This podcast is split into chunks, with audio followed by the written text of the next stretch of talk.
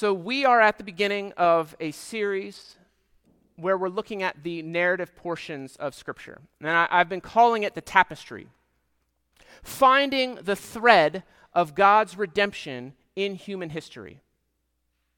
Because as we read the Scriptures, we see that they are rife with the good, the bad, and the ugly. They're stories of heroic deeds, but also depravity. And all of these stories are recorded in the Scriptures not necessarily to give us examples of how to live, but to showcase the plan of redemption that God has been working. And at times, that plan He has been working in spite of human participation. Sometimes some of those, those really terrible stories reveal just how bad humanity was acting and God's desire to redeem and reconcile them out of that. And so, over the coming weeks, we're going to do the first segment of that where we work through the first six chapters of Genesis. This morning, we turn our attention to the second of the two creation stories in the opening chapters of Genesis. And so, if you have Bibles that you want to open and follow along, we're going to be looking at Genesis chapter 2, beginning at verse 4.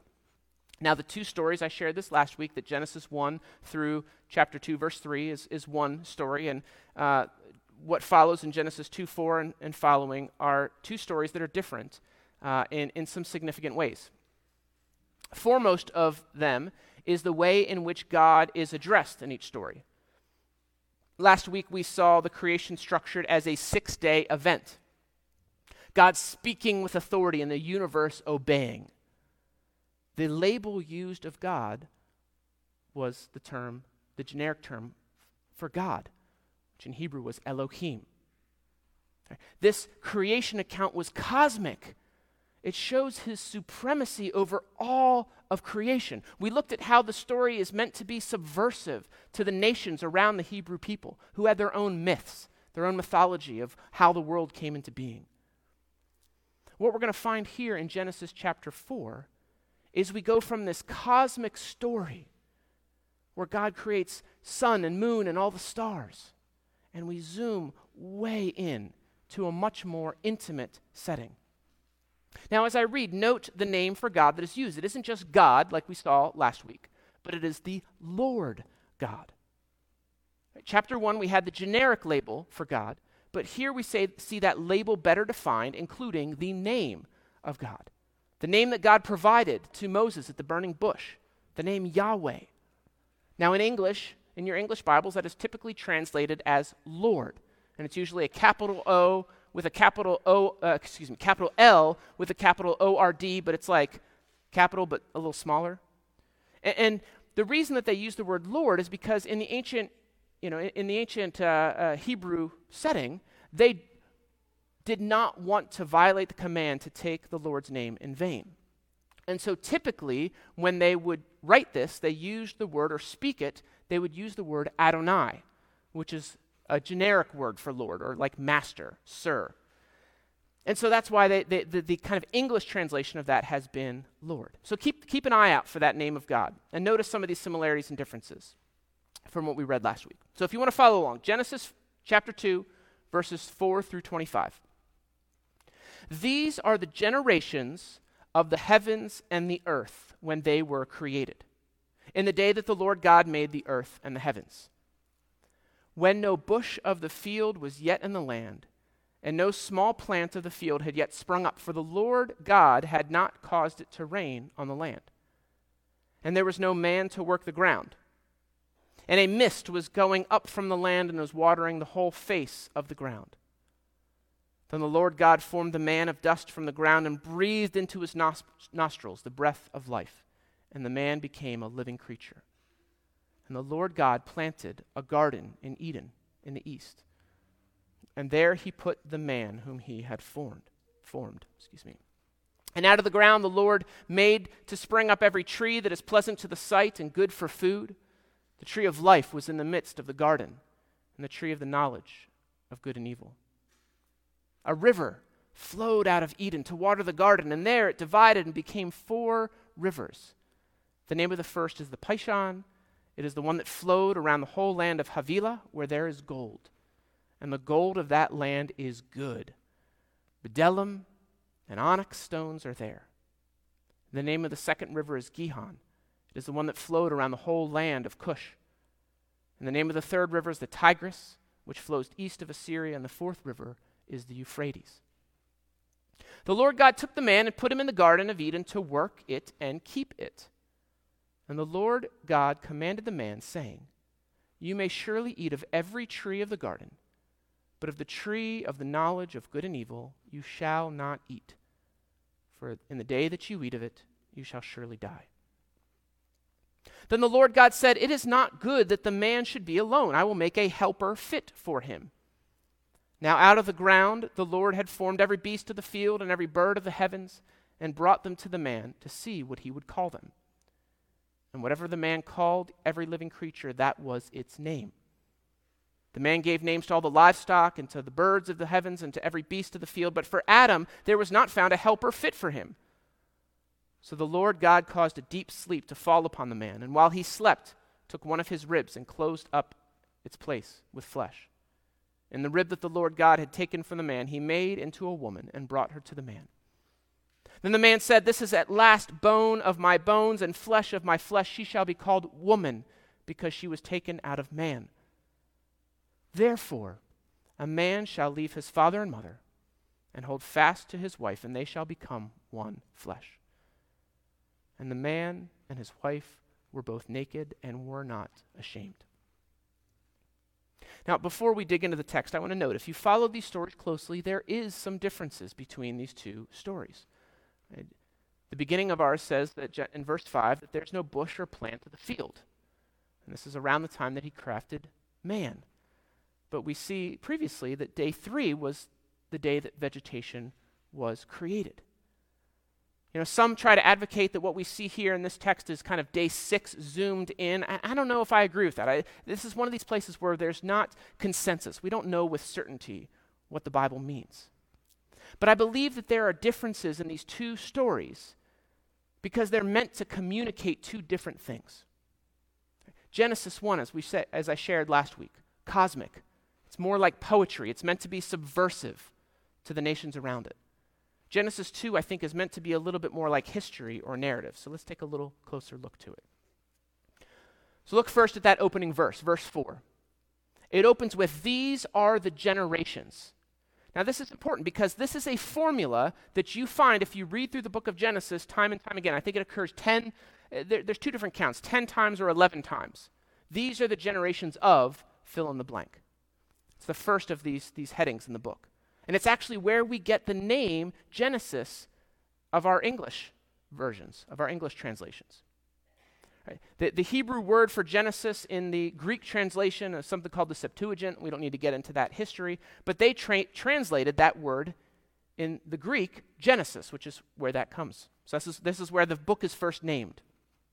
And there's a really stru- interesting structure in this verse. It's called a chiasm. Think about it like a, a chiasm, like a pyramid kind of step, or, or, or like a books with bookends that kind of move their way in.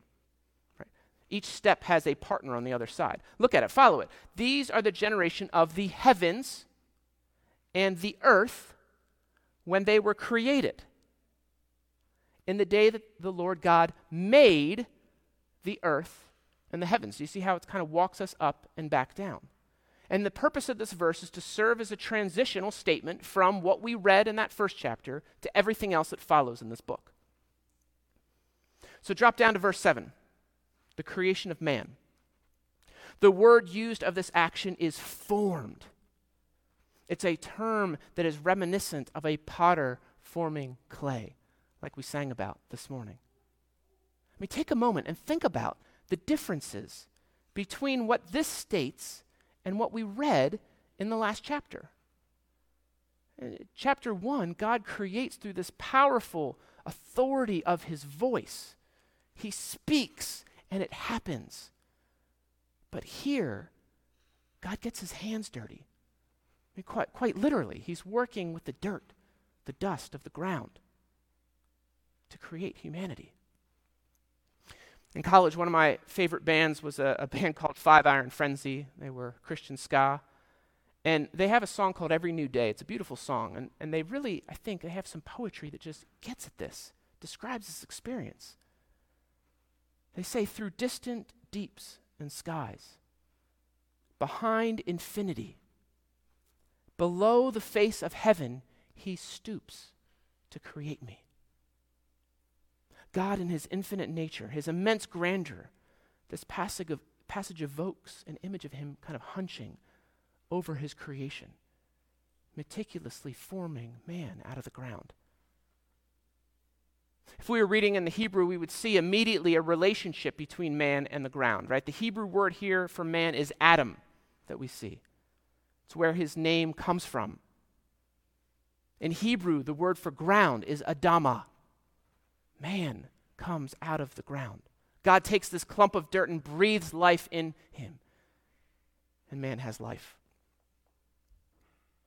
God then places this man in this garden that he plants a royal paradise for the man. Look down at verses 9 and following.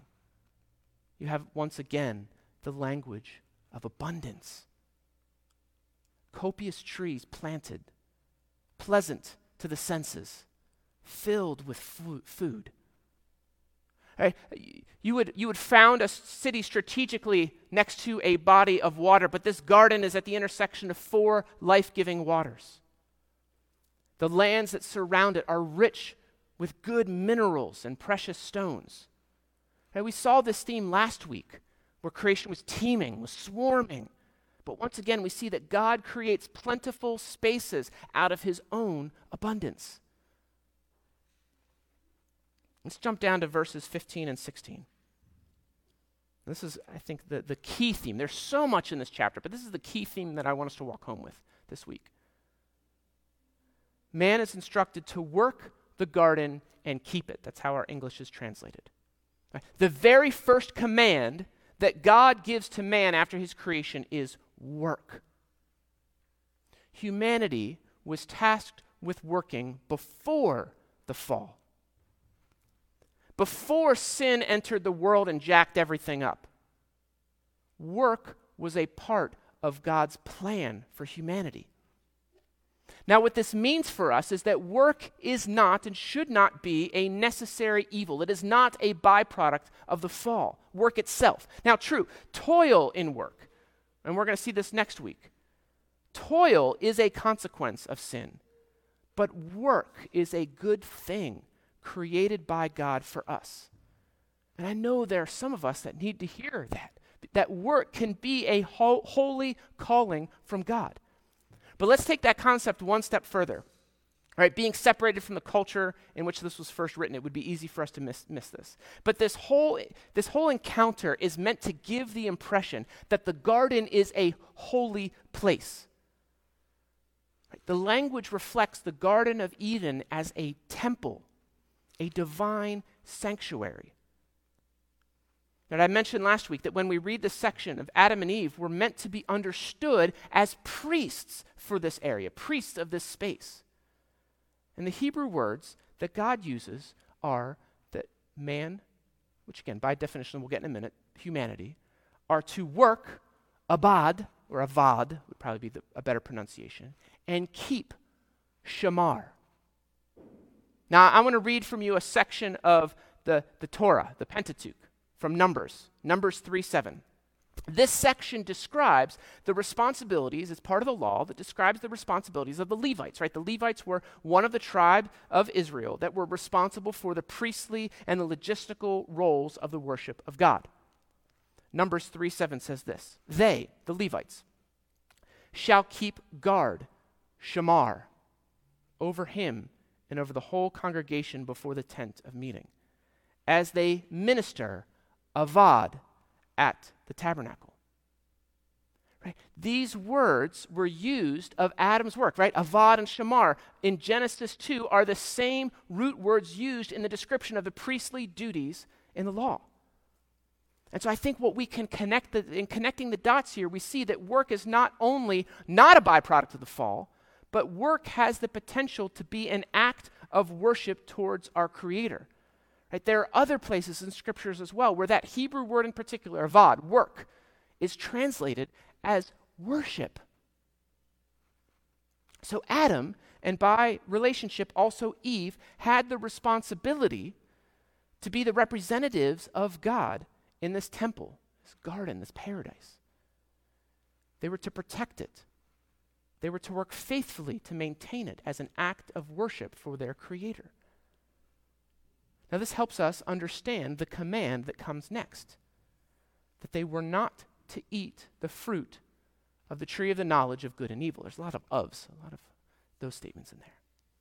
Now, as a modern reader, we might look at this prohibition and be like, why? It seems so arbitrary. And we'll look again, we'll look a little bit more at that next week.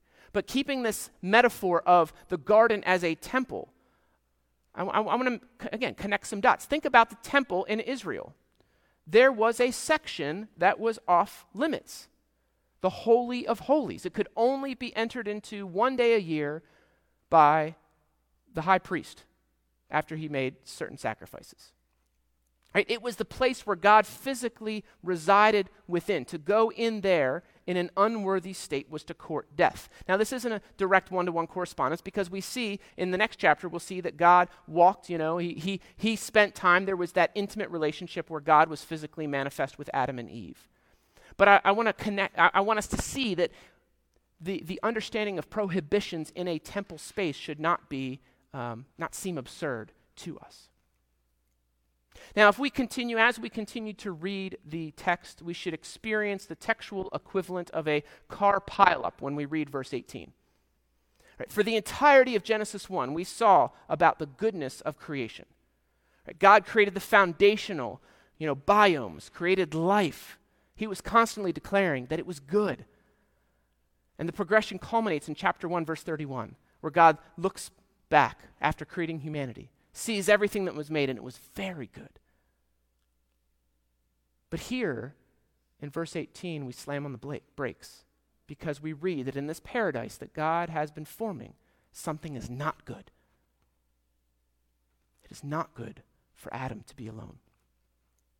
And what follows next is the creation of Eve, although that name is not given to her until the next chapter, which is significant, but we'll touch on that next week. Now, in this section, I am highly indebted to Tim and Kathy Keller for their book, The Meaning of Marriage. It's a book I recommend. Uh, we've been going, we just finished it up this week, this past Friday, uh, Rachel and Ty. Anyone that I do premarital counseling with, I recommend that book.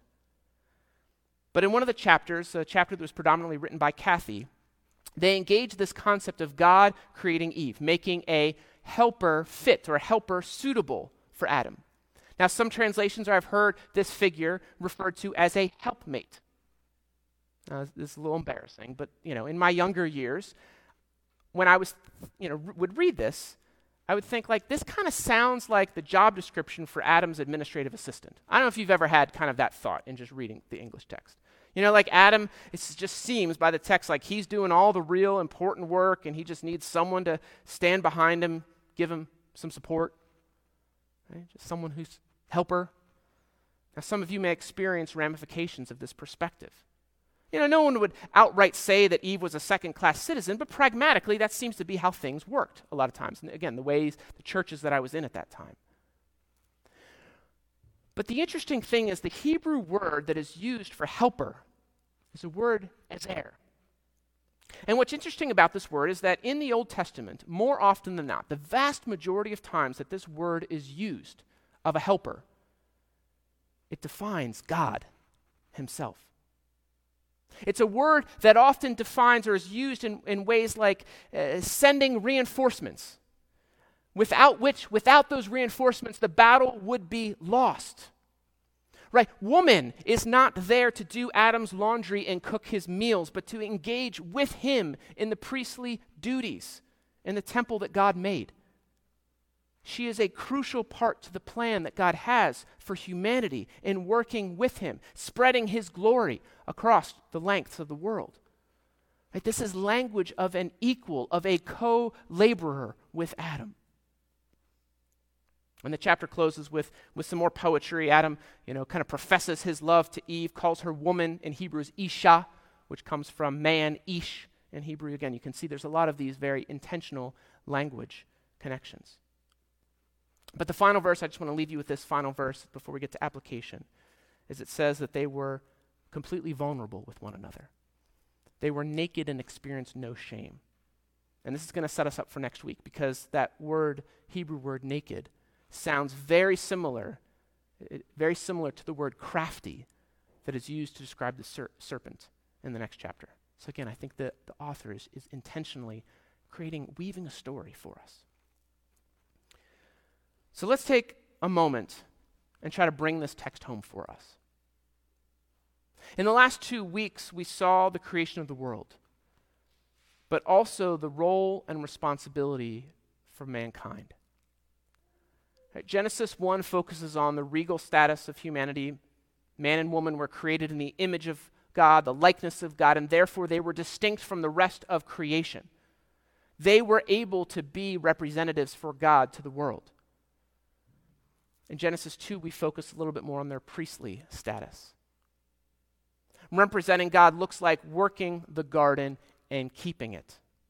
Remember those words used of the Levites later in the Torah.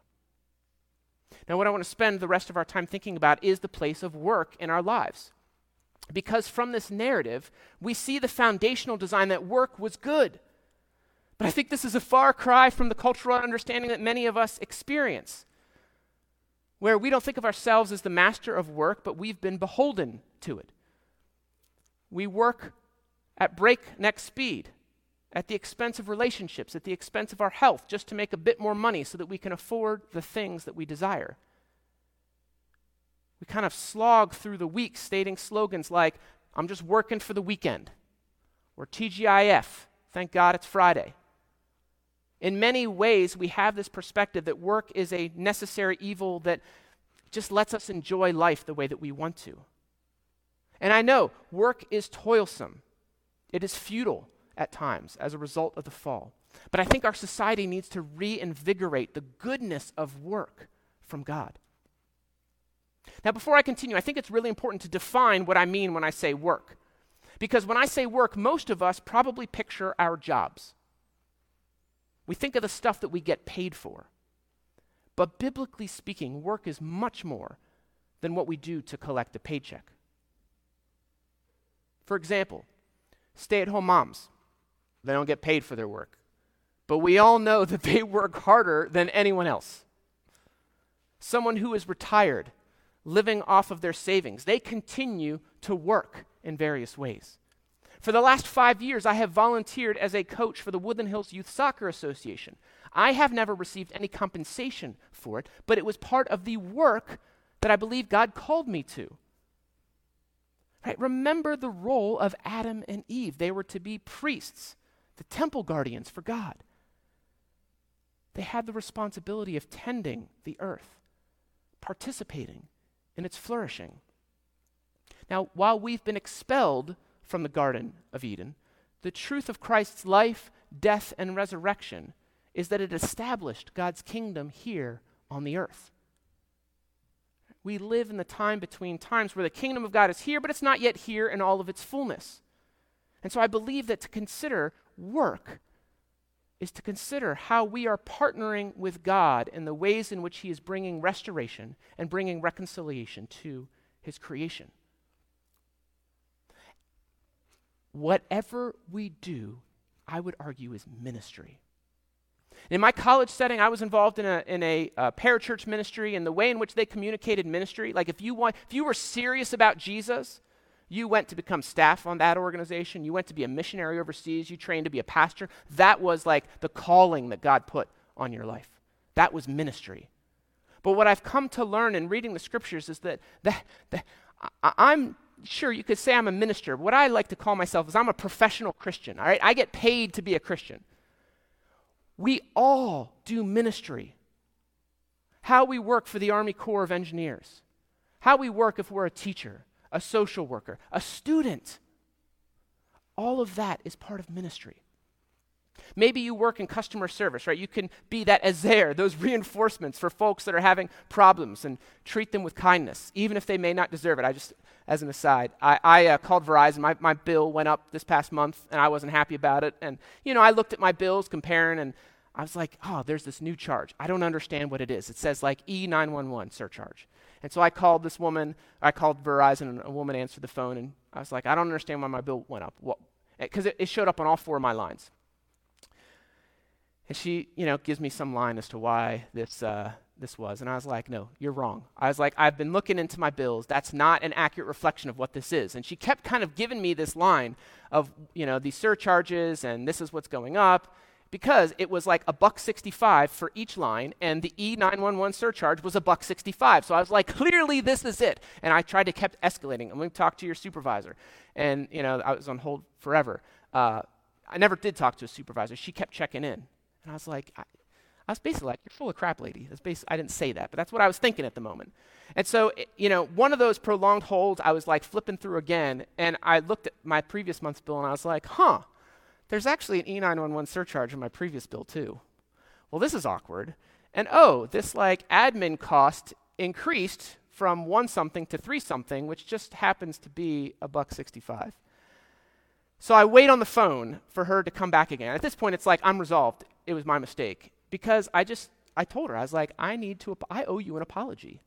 I was like, I was completely wrong. And I was telling you uh, that you were wrong. And anyway, uh, right, she was, she was, I don't know if she's Christian or not, but that was ministry, right? That was pursuing reconciliation to the point where I'm, again, I didn't get like angry and yelling, but I'm clearly escalating things needlessly. But she maintained her composure, right? She, she took the, the abuse, again, I don't know that it was abuse necessarily, but she took the, the unkindness that I was giving and did not repay it back to me, even though I, I deserved it because I was the one that was wrong in the end. Maybe you are a teacher and you're helping to cultivate not only sharp minds, but empowering the emotional development of tomorrow's leaders. Maybe you're a healthcare worker. Right? You can have a vision for your job where you're pursuing physical healing as a tangible expression of this total shalom, this healing that we'll experience in God's kingdom. An engineer that can work in their firm in a way that doesn't plunder the resources of the earth but s- seeks to bring sustainability. Okay, this is why we had this, this time tomorrow. Why Abby, you know, I invited her to share a little bit about her work. Because it's all ministry, it's all a calling, connecting the dots of what God wants to do in us, connecting Faith Sunday to what we do Monday or Tuesday or whatever day of the week it is.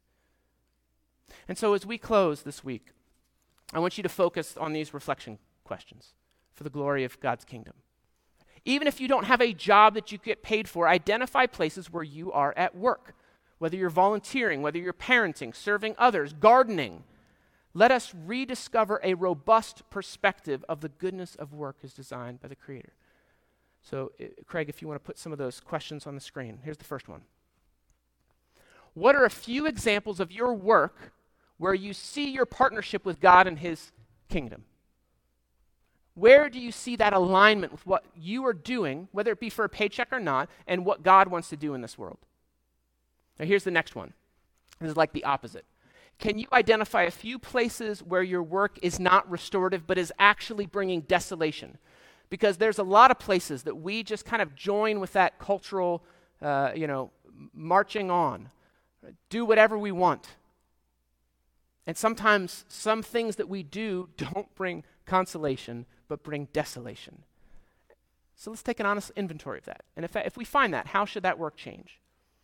And then lastly, to meditate focus. Sit, sit with 1 Peter 2 9. I'll, it's not on there because I didn't have room, but I'll read it for you. But you are a chosen race, a royal priesthood, a holy nation, a people for his own possession, that you may proclaim the excellencies of him who called you out of darkness into his marvelous light. Know that you have been chosen by God to join in his restorative work on the creation to make his glory and name known.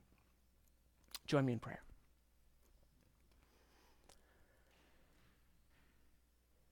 Lord, as we engage our work this week, as we go to our nine to five jobs, as we put our kids to bed, as we hang out with our friends in the neighborhood, as we cut the grass,